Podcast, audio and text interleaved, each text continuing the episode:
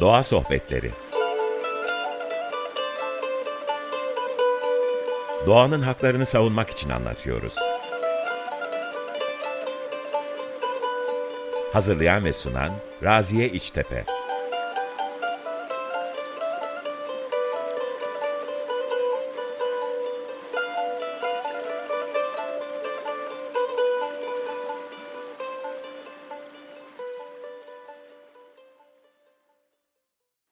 Merhabalar, Doğa Sohbetlerine hoş geldiniz. Ben Raziye İçtepe, 95.0 Açık Radyo'dayız. Doğa Derneği'nin desteklediği sohbetimizin bu haftaki konusu Van Gölü.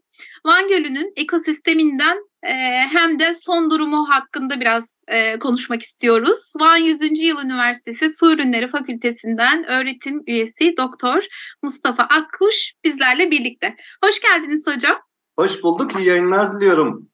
Çok teşekkürler bu arada bizi kırmadığınız ve programımıza katıldığınız için.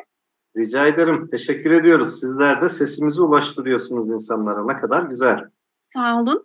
Ee, hocam Van Gölü'ne geçmeden önce dinleyicilerimize biraz böyle e, kendinizi tanıtabilir misiniz? Ee, ben Van 100. Yıl Üniversitesi Su Ürünleri Fakültesi'nde avlama ve işleme teknolojisi bölümünde doktor öğretim üyesi olarak çalışıyorum. Kendim uzun yıllardır başta Van Gölü e, ve balıkçılık yönetimi, inci kefali, inci kefali koruma çalışmaları üzerine e, çalışmalar e, yürütüyorum. Yaklaşık 15-20 yıldır Van'dayım.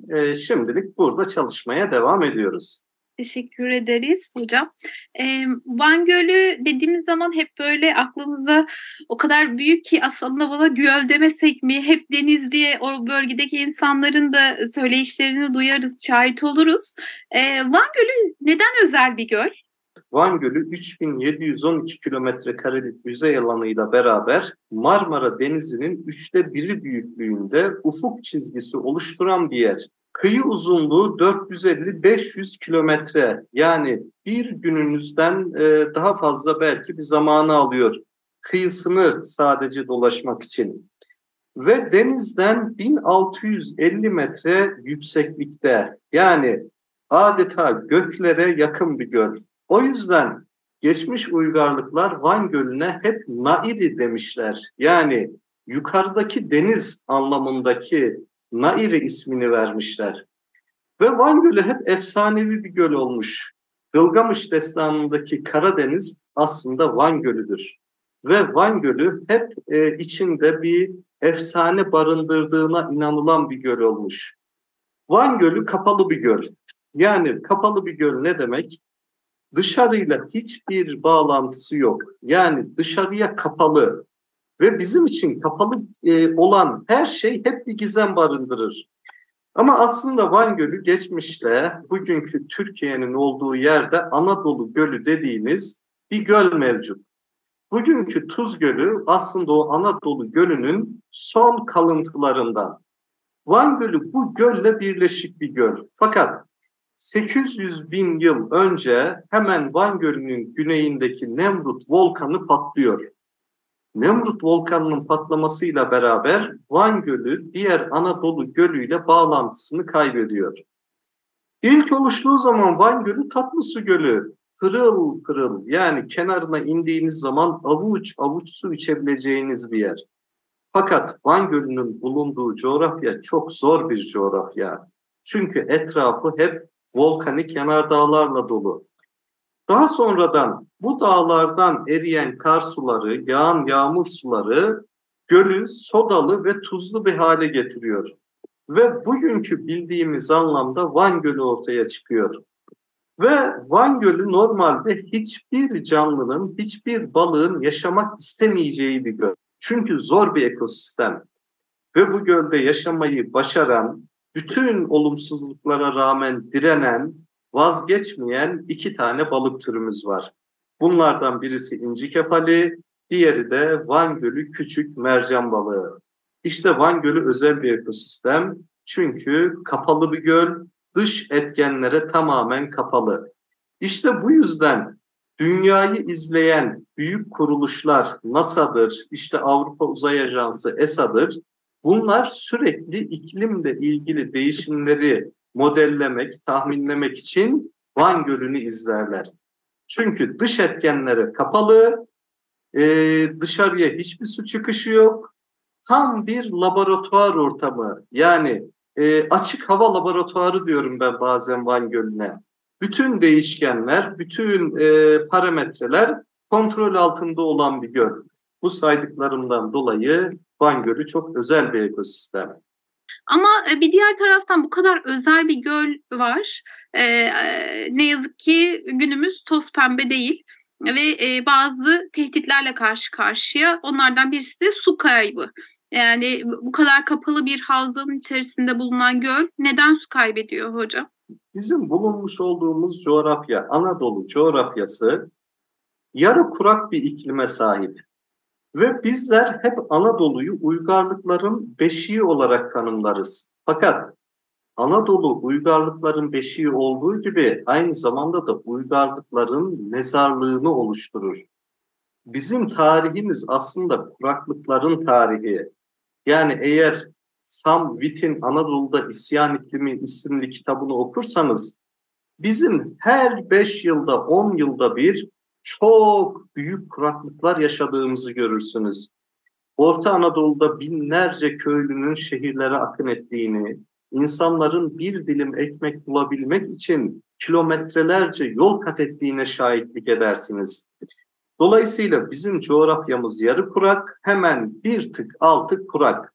Van Gölü bu noktada çok daha hassas bir göl çünkü dışarıdan hiçbir su çıktısı yok. Dolayısıyla küresel iklim değişimiyle beraber artan ortalama sıcaklıklar haliyle gölü ve Türkiye'deki diğer gölleri olumsuz etkiliyor. Van Gölü'nün en büyük şansının tuzlu ve sodalı olması olduğunu düşünüyorum. Şayet Van Gölü tatlı su gölü olmuş olsaydı diğer göller gibi onu da kuruturduk. Çünkü tatlı su göllerinin hepsi tarımsal sulamaya aldık. İşte Van Gölü tuzlu ve sodalı olduğu için adeta kendi kendini koruyor. Yani Van Gölü'nü tarımsal sulamada e, kullanamıyoruz.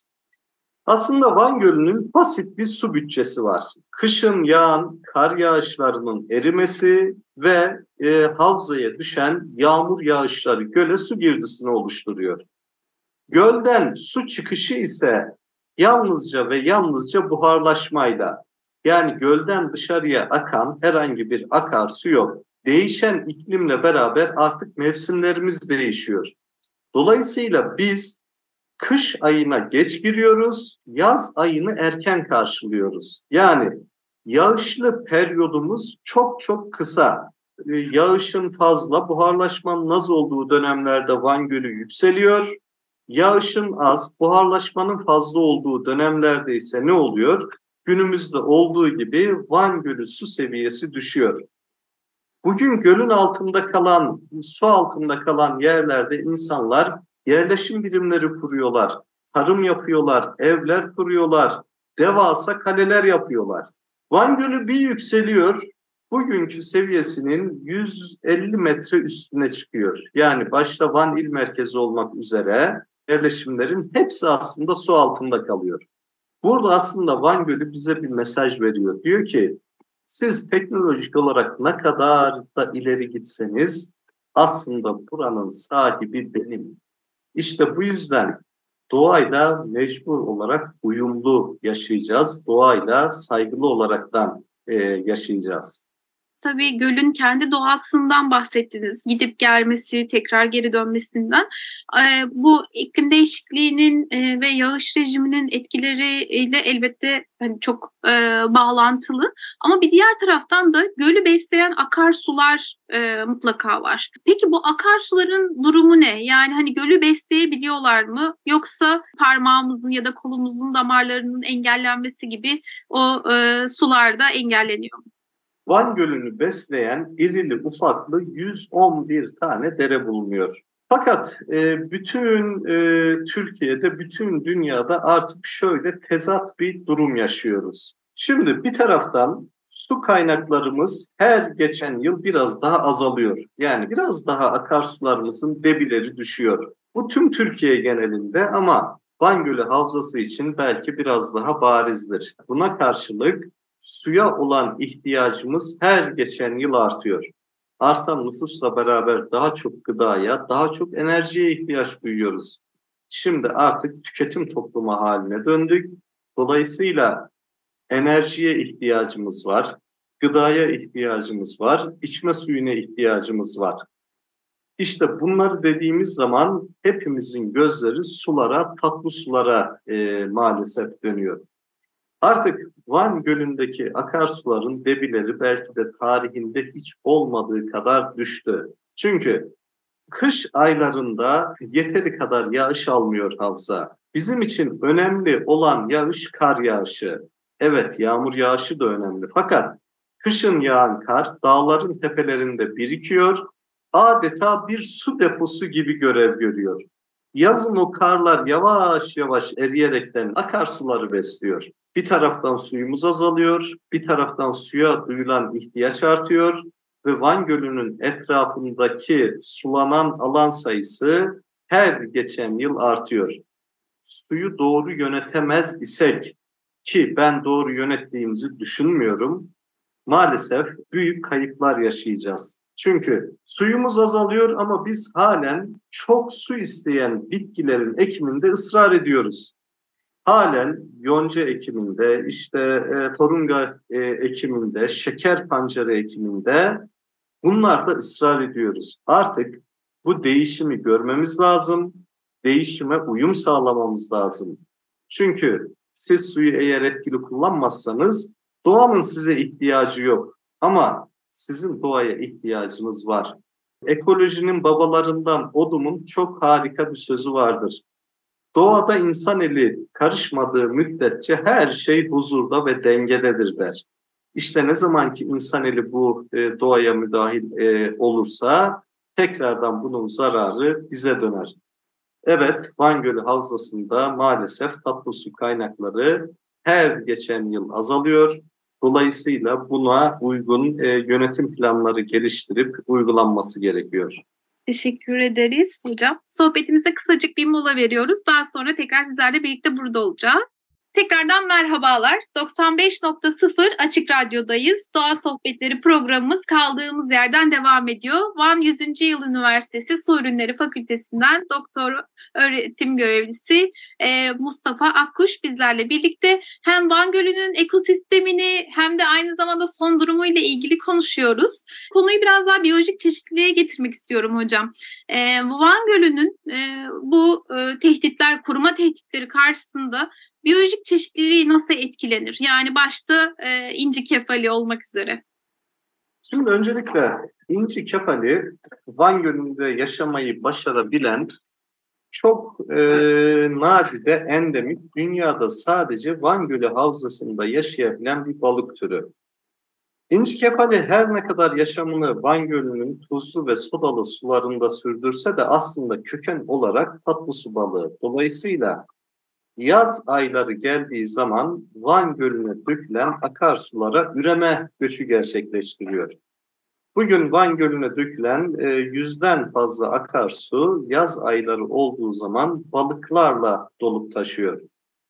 E, ve böyle dinleyicilerin aklına birkaç tane balık gelmesin. Yani binlerce ton balık, milyarlarca balık akarsuların yukarısına doğru 20-25 kilometre yukarısına çıkıyor.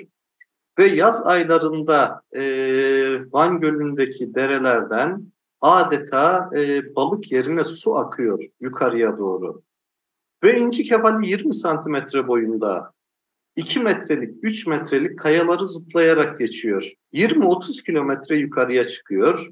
Bu arada yılanlarla kavga ediyor, martılarla, kaplumbağayla mücadele ediyor. Efendime söyleyeyim, e, üremesini gerçekleştirip Van Gölü'ne geri dönüyor. Şimdi bu noktada akarsular elbette ki dünyanın her yerinde önemli. Fakat Van Gölü Havzası dediğimiz zaman işte az önceki anlattığım bu e, hikayeden dolayı Van Gölü Havzası'ndaki akarsular 100 bin kat daha önemli. Yani Van Gölü'ndeki inci kefalinin varlığı yaz aylarında akarsularda su olmasına bağlı. Tabii inci kefalinden bahsetmişken Profesör Doktor Mustafa Sarı'dan sanırım bahsetmeden e, geçmemiz çok yanlış olur.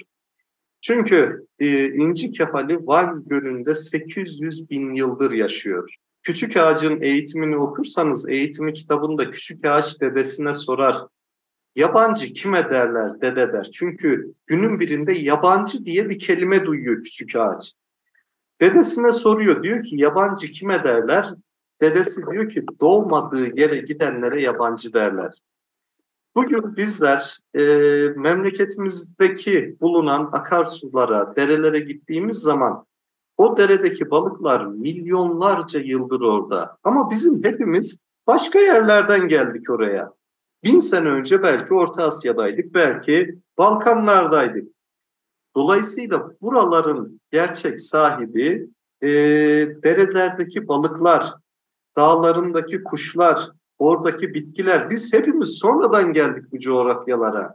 Bin sene önce dedemiz neredeydi bilmiyoruz. Ama İnci Kefali 800 bin yıldır Van Gölü'nde ve 800 bin yıldır yok olmayan varlığını sürdüren İnci Kefali maalesef 90'lı yılların sonuna doğru yok olma noktasına geldi. Çünkü İnci Kefali martılarla e, kavga etti kazandı, akarsuyla mücadele etti kazandı ama İnci Kefali'nin yenemediği tek düşmanı var insan oldu. İşte 2000, 1990'ların sonuna doğru artık İnci Kefalileri küstü insanlara. Bugün e, üreme dönemi gittiğinizde akarsular balıklarla dolup taşıyor. Ama 1990'ların sonunda, 2000'lerin başında akarsulara giren tek bir tane inci kefali kalmadı. Çünkü öylesine avladık ki üreme dönemi. İşte bu noktada ortaya bir insan çıktı. Profesör Doktor Mustafa Sarı. 25 yıl boyunca mücadele etti, bilimsel çalışmaları gerçekleştirdi ve bir balığı tekrardan efendime söyleyeyim hayata geri döndürdü. Dünyadaki her tür birbiriyle bağlantılı. Bugün biz Van'da yaşıyoruz ama Karadeniz'deki yaşayan hamsi ile Van Gölü havzasındaki akarsuların debisi arasında inanılmaz bir ilişki var. Bugün Norveç'teki somunlarla Cezayir, Fas, Sahra ülkelerindeki otlayan inekler arasında çok keskin bağlantılar var. Yani şunu diyemeyiz insanoğlu olarak. Yani ben Van'da yaşıyorum. Benden kilometrelerce uzaklıkta ismini bile bilmediğim bir derede, ismini bile bilmediğim bir balık türüyle ilgim yok. Hepimizin her şeyle ilgisi var. Çünkü doğa duvarlardan böyle tuğlalardan örülü bir duvar gibi. Siz oradan bir taş çektiğiniz zaman sonucun ne olacağını bilmiyorsunuz. Dolayısıyla her bütün e, sonuçlar su yönetimine çıkıyor. Bizim e, yaz aylarında akarsu yataklarından suyu kafamıza göre almamamız lazım. Buna bir yönetim planı olması lazım. Ve dere yatağında mutlaka inci kefallerinin üremesi için su olması lazım. Çünkü biz yabancıyız. Buralı olan inci kefali, buralı olan Van Gölü'nün kendisi. Ee, teşekkürler hocam verdiğiniz bilgi için. Ee, böyle süremizde yaklaşık 3 dakika falan kaldı. Ee, kuraklık dışında aynı zamanda Van Gölü'nde başka hani bu kadar çok ekosistemini ve biyolojik çeşitliliğini tehdit edecek e, neler var? Şimdi şu anda Van Gölü'nün etrafında 1 milyonu aşkın bir insan nüfusu e, yaşıyor. Hepimiz Van Gölü'nün çekildiği haberlerini izlediğimizde, gördüğümüzde elbette ki üzülüyoruz. Ama Van Gölü'nün çekilmesi esas büyük tehlike değil. Esas büyük tehlike Van Gölü kenarındaki çalışmayan arıtma tesisleri. Yani 1 milyondan fazla insan yaşıyor şayet bunların e, kirliliği, bunların kullandığı atık sular arıtmadan deşarj edilirse maalesef Van Gölü'nü iyi günlerin beklediğini söylememiz mümkün değil.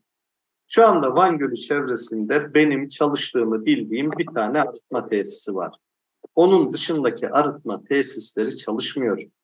Dolayısıyla bu saatten sonra Van Gölü için bir damla kirlilik bile fazla. Yani arıtılmadan tek damla suyun Van Gölü'ne akıtılmaması lazım. Fakat arıtma tesisleri sanırım belediyeler için ekstradan iş gücü ve maliyet oluşturuyor. Fakat doğal kaynakların hiçbir şekilde parayla bir karşılığı, fiyatı yok.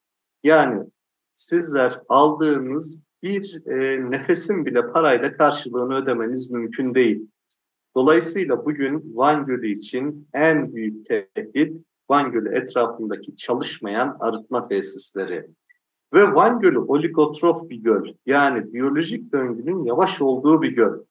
Çünkü rakım 1650'de dağların tepelerinde bir göl.